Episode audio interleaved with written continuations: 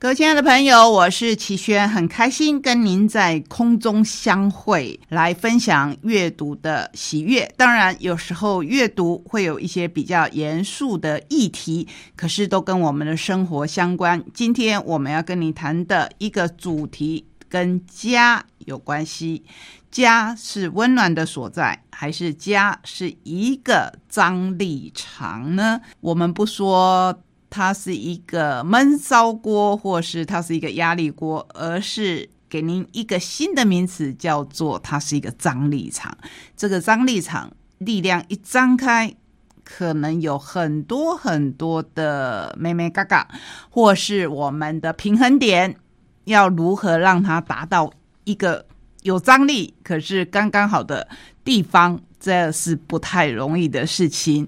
那加扩及到更大是什么呢？加扩及到更大，当然就是我们的整个社会。所以今天的选书之一，我选了一本非常特殊，而且之前就很想要跟各位分享，跟全民都有关系。如果我们把我们的国家当成一个大家庭，尤其是在这个非常时期。的时候啊，那相信大家都知道什么叫做非常时期，尤其是最近可能会带给我们心中一些压力，怎么办呢？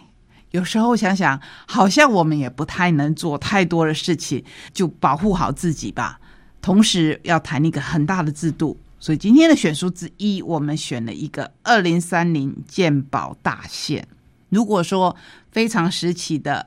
这一件事情要超前部署的话，鉴宝大限可能是更需要超前部署的事情。当然，这只是选书之一，其他我们跟您选了跟家庭有关的书，也会涉及个人。其实我刚才也说了，家也是一个温暖的所在。差不多节目的内容绕着家的议题走，绕着我们的大家庭、国家，也绕着我们的小家庭。因为家是根本嘛，同时也会绕着我们个人、我们身旁的伴侣、我们的孩子、我们的父母等等。希望每一个家庭都是一个很坚实的堡垒，而且是温暖的，让我们可以把一个一个小家庭组合起来呢，就可以带给我们大家庭一个稳固的所在。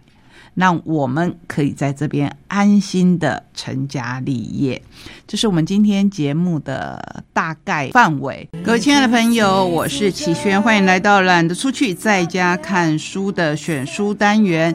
今天要跟您介绍的一本选书，跟我们每个人都息息相关，至少跟我们岛上的每个人，即便是旅游海外的台湾人都有着很密切的关系，就是。印科所出版的《二零三零鉴宝大线》，二零三零很远吗？其实非常非常的近，因为现在已经是二零二一年了。当然，你会说，在这一个时代，在这一波非常时期当中，我们好像有时候不太敢去展望未来。没关系，我们先把今天好好的过好。可是要把今天好好的过好，你对未来还是要有一点点的思考。这一本由张宏仁所写的书，它到底有什么样的内容，值得我们把它列为选书？二十五岁的全民健保，在世界的历史上还非常年轻。我们苦熬了这么久，拿到了许多世界第一，接下来会怎么样？其实二十五年来，健保不断的检讨反省，我们也不断不断的希望可以找到它永续经营的一条路。可是修个短袜这一件事情，你觉得它可以长久存在吗？我是一个非常非常平凡的小老百姓，我对很多的精算、医学上的专业知识跟大家一样，都不是非常的懂。可是我觉得这一本书一定要介绍给大家，全民好好的来想一想。事实上，我们已经知道今年健保会涨价。那它为什么一定要涨价？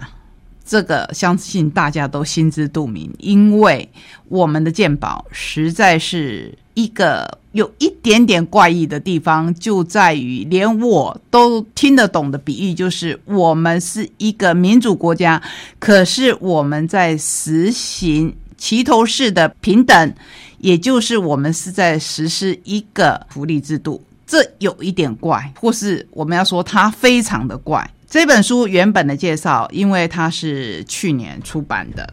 那时候呢，我们很乐观的想，可能到了今年，或是这本书出版的时候，疫情已经在缓和的阶段，所以他的介绍叫“疫情过后下一个超前部署”。面对全民健保，阿中部长唯一能做的选择，唯一能做的选择是什么呢？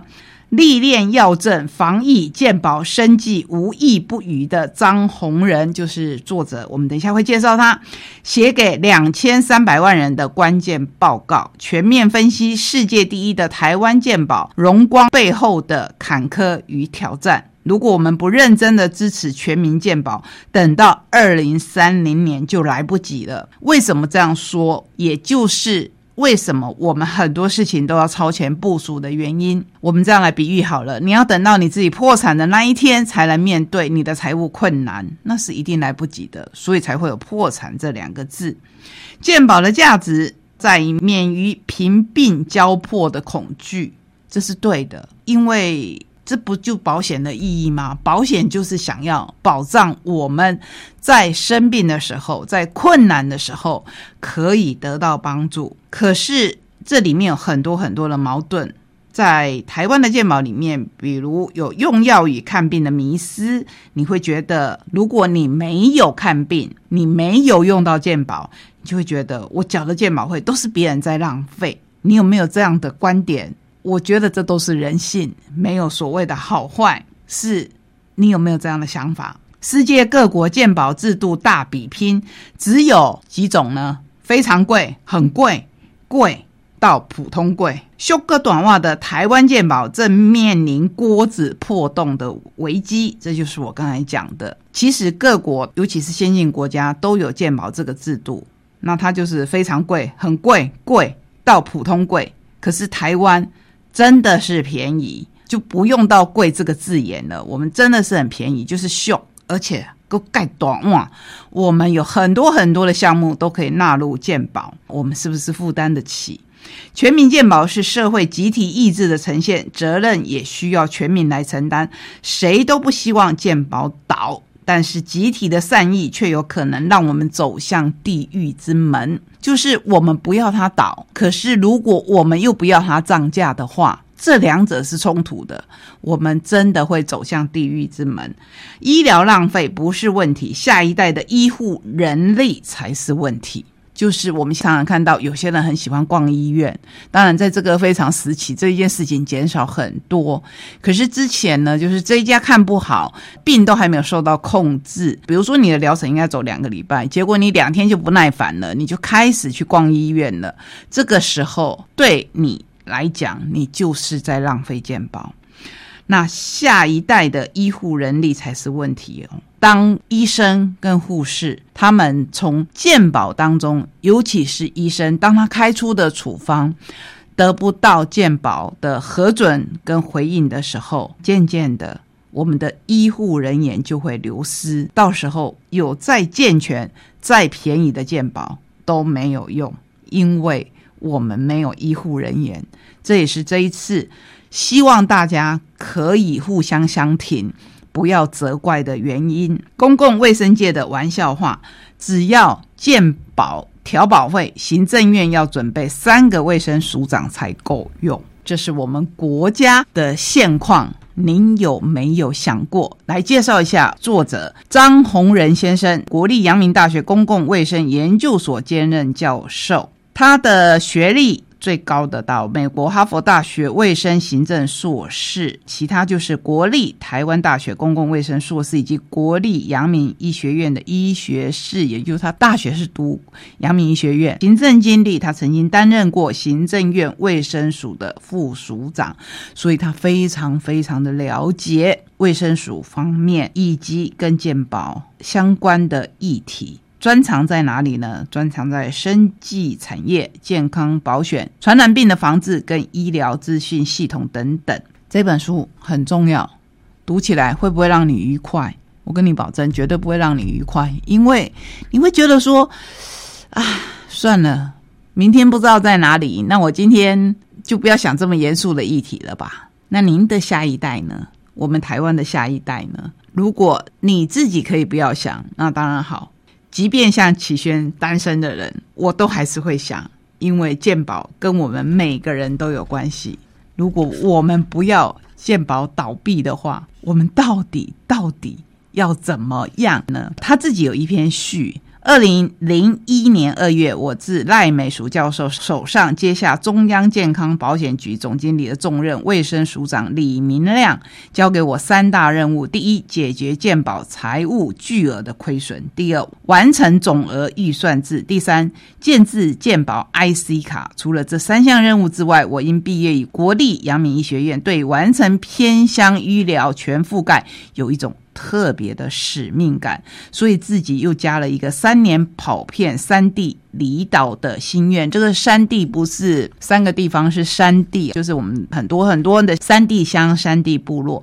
二零零二年九月，健保双涨，是全民健保第一次调高健保费率及部分负担，五万劳工上街头，立法院悲歌，媒体反对的声量铺天盖地。二零零三年，二零零三年发生了什么事？相信现在大家不会陌生，就是 SARS 的疫情突然袭来。四月二十四日。和平医院封院之后，我奉卫生署长之命，动员健保局三千员工全力支援抗疫工作。序我只说到这一边，这本书需要大家亲自来看，因为健保跟我们的医疗息息相关。尤其在现在这个时候，什么样的疫情在我们的身边流窜，什么样的破口正在出现，我们需要做什么样的防护？健保是一道很重要、很重要的防线，在这个时候，或许你会觉得说，启轩这不是最迫切的，对，它不是最迫切的，可是它会直接影响到之后整个医疗体系的建制跟完整，所以，请大家来看看这本书吧。在这个岁末的时候，我还是希望，即便它严肃。即便它难读，我所谓的难读不是他写的不好，他写的非常的流畅，你可以很清楚的看到，只是你会不断不断的看到你平常不愿意去面对的问题。不过，我是要告诉大家，我们今日不面对的话，明日它就会找上门来。所以今天跟您介绍的这一本选书，希望。大家有心理准备，除了要保护好自己，也希望保护好大家。从健保这一个议题呢，我们好好的来思考一下。各位亲爱的朋友，欢迎再回到我们节目当中。第二本选书，跟您选一本，你可能会觉得我有点跳痛，可是希望介绍给大家的这一本书，其实是跟我们这一个节目息息相关。就是如果您没有办法很固定的收听我们的广播，就是守在收音机旁啊，或是在我们播出的时段，你刚好可以在网络上收听的话呢，我们现在为您准备了另一个平台，尤其是这一年来大家很风行的 Podcast。那我们来介绍一本书，你说哇？这也太厉害了吧！这也能写成一本书？对啊，这也能写成一本书。因为每一门学问，其实好好的研究呢，都可以成为很细很细，然后可以避免掉很多以后的麻烦。这是高宝书版所出版的我们国内的第一本开始 Podcast，千万收听制作人教你内容规划、主持、上架指南。很多人会觉得很难。因为尤其像齐轩这种三 C 白痴，就会觉得哇，一谈到要在网络上开 Podcast，就觉得不知道怎么弄哦，这 app 不知道怎么进去，尤其是一按进去，万一它是英文的话，你会说齐轩，你不是英翻中的翻译者吗？我是，可是我常常跟朋友讲实话，他们都以为我在开玩笑。我真的真的跟大家讲实话，在工作之外，我是一个英文文盲。可能是心理的一种抗拒作用，常常很简单的字我可能都看不懂，或是就觉得它完全进不到我的脑子里。这一本开始 Podcast 要跟你讲什么呢？你知道 Podcast 的时代来了，你要怎么开始吗？掌握七个要素，带领你将创意发想变成当红的节目。找定位、写作、主持、来宾、制作、上架。跟宣传，这是七个要素。第一个，你要先问问自己，你为什么想要开始做 podcast？因为每个人都在做吗？这样还不够。成功的节目背后需要更具体的动机，所以先去好好想一想，你为什么要做 podcast？我可以告诉你，我为什么要做 podcast？因为我希望更多人爱上阅读，更多人知道我们从台东地方发出的讯息。我们的想法不再是完全都是主流的想法，或是都市的想法。我们台东的想法是什么？我们台东在办什么活动？我们台东有哪些译文活动？有哪些阅读的想法可以跟全国的人分享？还有你的 podcast 的受众是谁？对，就是我刚才说的，我想吸引更多的听众。节目的内容跟风格可以吸引到这一群听众吗？他们为什么会选择你的节目，而不是选择其他的休闲娱乐？对啊，读书有时候你会觉得哇，它好过时哦，是吗？如果我们用一个新的载具，是不是可以影响更多人呢？我们希望呢。你从这本书当中可以获得精准的重点建议跟灵感，是大多数指南书、部落格文章和清单式的文章所没有谈到的内容。我自己读这本书，我觉得我重点放在哪里了？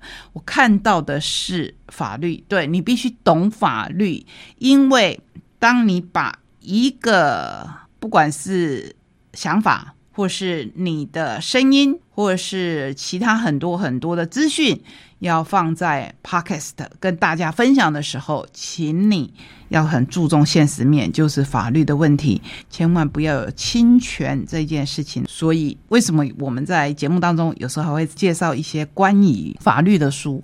因为法律常常不是保护好人而已。我们当然很希望法律可以保护好人，可是追究到底，很多人会说有钱判生，无钱判死。可是后来，终究我们知道，法律是保护懂法律，甚至会玩法律的人。我们就是希望可以让大家懂得更多更多，包括 Podcast。你也必须要懂，如果你要做的话，如果你要听的话，你都要懂啊。就算你只是要听，你都要知道怎么开始，对不对？所以今天的第二本选书选了一个，你也许觉得跟一般人没有关系，是吗？现在大家都用三 C 产品，我觉得它跟大家都很有关系。当然，也很希望大家可以在各式的 App 里面搜寻我们。想要跟您分享阅读的喜悦这一个想法，扩大我们的交流层面，希望更多人会爱上阅读。各位亲爱的朋友，我是齐轩，欢迎来到我们懒得出去，在家看书的在地阅读，阅读在地。今天在这个单元里面，要跟您分享一些关于家庭的书。我们从个人开始，第一本。是心灵工坊的孤儿，从荣格观点探讨孤独与完整。这是一趟从孤独当中找寻自我，让这个自我完整同时的觉察自身独特性的旅程。从此，你不会再轻易否定孤独感，而是能够与之相处，并且与周身环境自在共存。这相信是很多人的心愿，就是我们可以跟自己相处，同时也跟大家自在的相处。很多人会觉得孤独是一个听起来就很傻逼戏啊，觉得很寂寞的字眼。其实孤单跟寂寞是不一样的。你有没有想过呢？相信很多人从小到大都听过这样的说法。虽然现今的科技能让我们和许多人建立起人际网络，但是在这个灵性匮乏、情绪疏离且人际孤立的世界中，这一些。关系常常无法满足我们心中那一份想要和某人、某地或某事建立归属感的需求。这一段话是由约翰·席尔，也是荣格分析师，跟我们总结，或是说他的想法。本书作者普内特博士所参与的一场荣格研究会，作为这一本书的开端，一趟探索。荣格孤儿原型脉络的旅程就此展开。这不仅仅是作者本身跟孤独的对话，也是所有人迈向个体完整之前必然要经过的孤独体验。全书透过历史、神话、文学、心理学、童话分析跟艺术作品，探讨无所不在的孤独感。你有没有想过，其实很多童话都已经告诉你这一件事情，只是我们平常都只看到童话的糖衣，而没有看到其中的内涵。所以在这本书里面，他帮我们抽丝剥茧，孤独内里的黑暗跟光明。孤独体验是痛苦且艰困的，相信大家都知道。尤其当我们面临曾经亲密的关系生离死别以后。我们的那个孤独感会更深切。如果我们知道迟早都得面对这件事情的话，是不是早一点去学习怎么样跟我们的孤独感面对，或是怎么样去正面接受孤独感，去正视它，去学习它？当你面对的时候，我不敢说我们的伤痛会少一点，因为这是必然的伤痛，这是人性。可是我们会知道。它是存在的，我们会知道怎么样去面对它。所以，因为感受到孤独，我们自身的独特潜能才得以激发。与此同时，读者也能从作者普内特所收集的当代案例当中，获得对自身孤独的理解、共鸣，进而共存。既然说到孤儿，我们就来看看去年引起蛮大回响的一本书，这是远流所出版的《敌》。这个不正常的人，迪就是洗涤的迪。同时，迪，如果你有弟弟，有时候你会不会很亲昵的叫他迪？哈，弟弟。所以一语双关。这是廖咪所写的，是住在我们台东。如果我们广义的来说，他就是台东人。台东的作家，大学读了七年，分别是工业产品设计跟新闻系。认识玩诗合作社以后，创作底片诗，持续写诗。二零一五年出版诗集《没用的东西》，二零一九年以《敌》这个不正常的人获选为台北文学奖年金得主。认为生命中所有的经历都影响着创作。现在寄居东部，一边写作一边教学。敌这个不正常的人写的其实是他自己的弟弟。他说他十多年来依赖家人供养，像一尊佛那样。迪大学毕业以后，失业在家十余年，正日关在房间里，只在固定的时刻走出来。他的感官异常的敏感，只要客厅有人，连去厨房倒杯水都是艰巨的工程。他无法走在人群里，不坐电梯，不搭大众交通工具，永远走路。他因为敏锐执着而饱受折磨。他是别人口中所谓的。卷居族、啃老族以及高敏感、强迫症、控制狂、完美主义者。第一，不跟爸妈讲话，没有朋友，姐姐是他唯一说话的对象，也就是廖咪是他唯一说话的对象。到这一边，我们要紧接着跟您介绍下一本书，是心灵工坊所出版的《思觉失调症》，这已经是第四版了。关于思觉失调症，你应该知道的事实。几年前有一部很夯的剧，就是我们以恶的距离在说的，就是失觉失调症的一位，我们可以很简单的称他为加害者。我们如果广义的来讲，难道他不也是受害者吗？什么样的受害者？失觉失调症的受害者。你会说，齐轩，你这样是不是对被伤害的人？所谓被伤害的人，可能也许失去生命的人，不是很不公平吗？或是你可以更强烈的质疑我说，如果那个被害人是你的家人，是你的朋友，甚至只是你认识的人，你还会替加害者这样子讲话吗？我觉得这是一个没有答案的问题。可是，我希望大家多了解一点，什么叫做思觉失调症，包括我自己。十二个对思觉失调症最核心的提问，顶尖专家出手回答最中肯的事实：思觉失调症是最令人痛苦的精神疾病。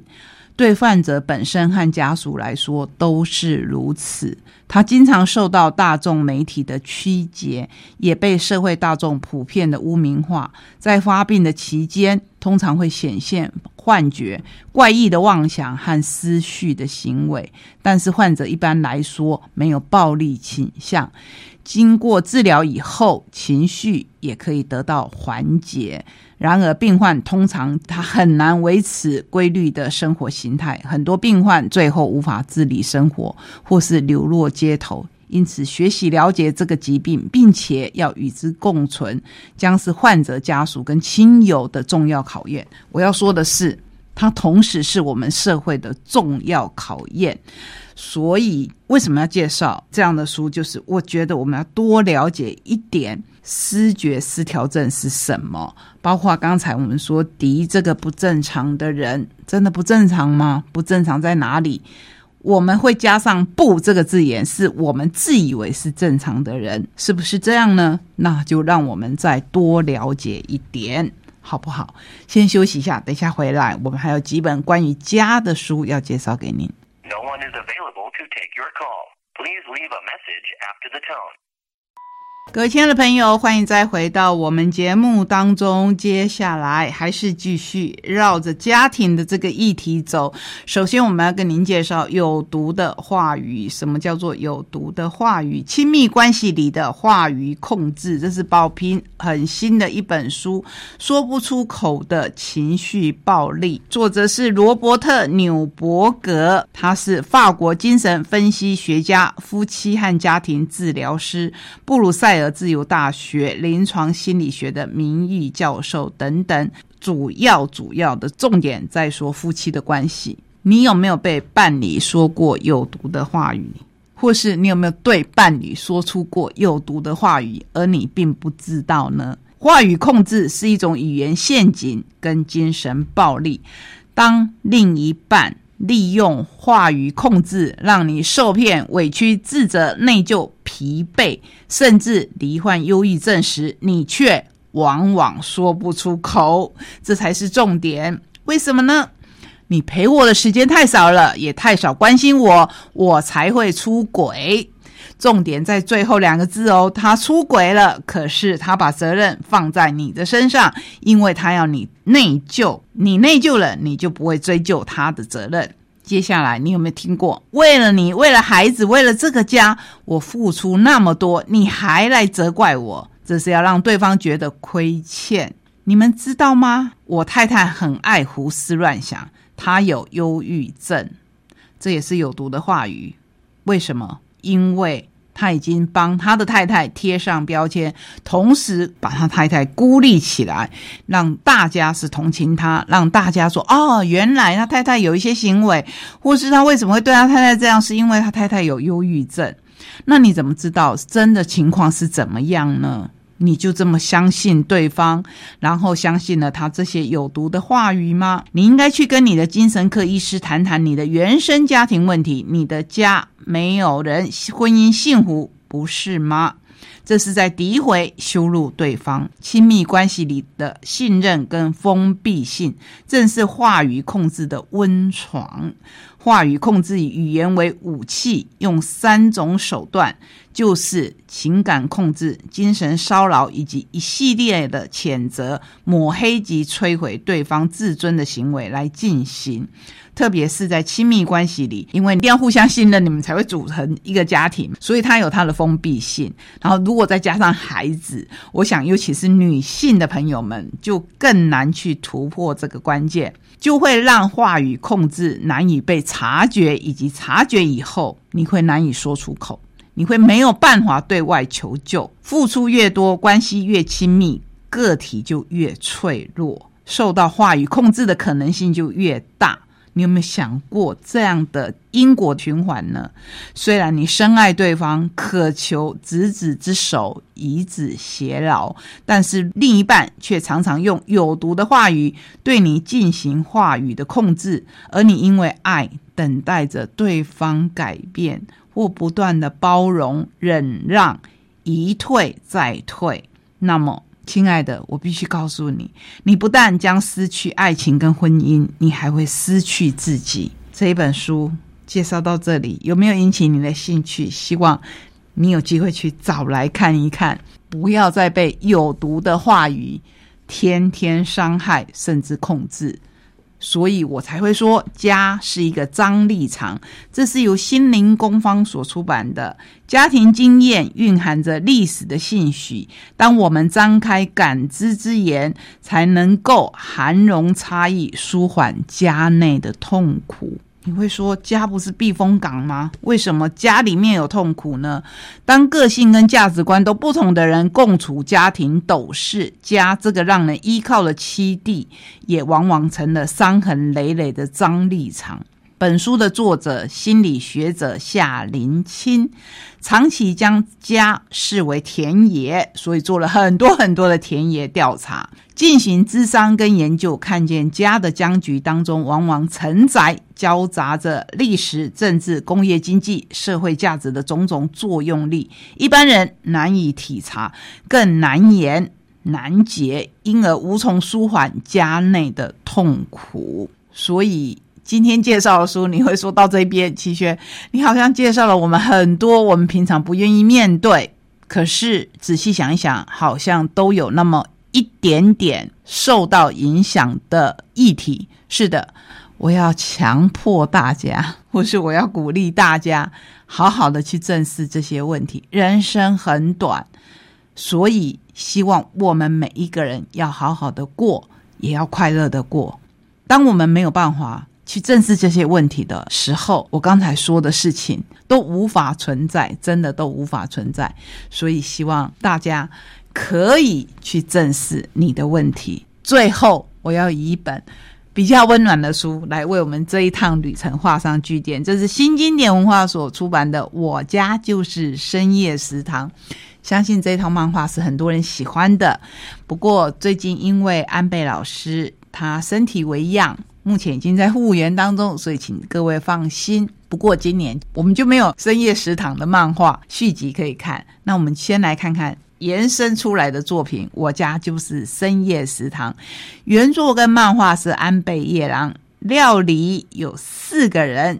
小绝季代美、坂田阿西子、重信出江、突然花子，那翻译一样是丁世家。这是四位人气料理家只在这里教的私房食谱七十五道，就是把深夜食堂漫画里面的一些料理真正做出来，教我们怎么做。不是只有漫画里面那个 boss。后来我们也知道，其实安倍夜郎自己。不是一个会料理的人，不过他真的是画的一手好菜呀！幸好我们有这些真正的美食料理家把着我们的手，一道一道的把这些菜做出来。你家是不是一个温暖的深夜食堂呢？希望我们把家的一些议题好好的去面对，以后大家一起坐下来吃一顿饭，即便是宵夜。你会说宵夜是很不健康的，没关系啦，偶尔为之，或是你把它当成正餐，然后一家人好好的吃一顿饭，在这个时期，我相信是最快乐、最幸福的事情。谢谢你陪我做，我觉得最幸福的事情就是分享阅读。我们下个礼拜同一时间空中再会，拜拜。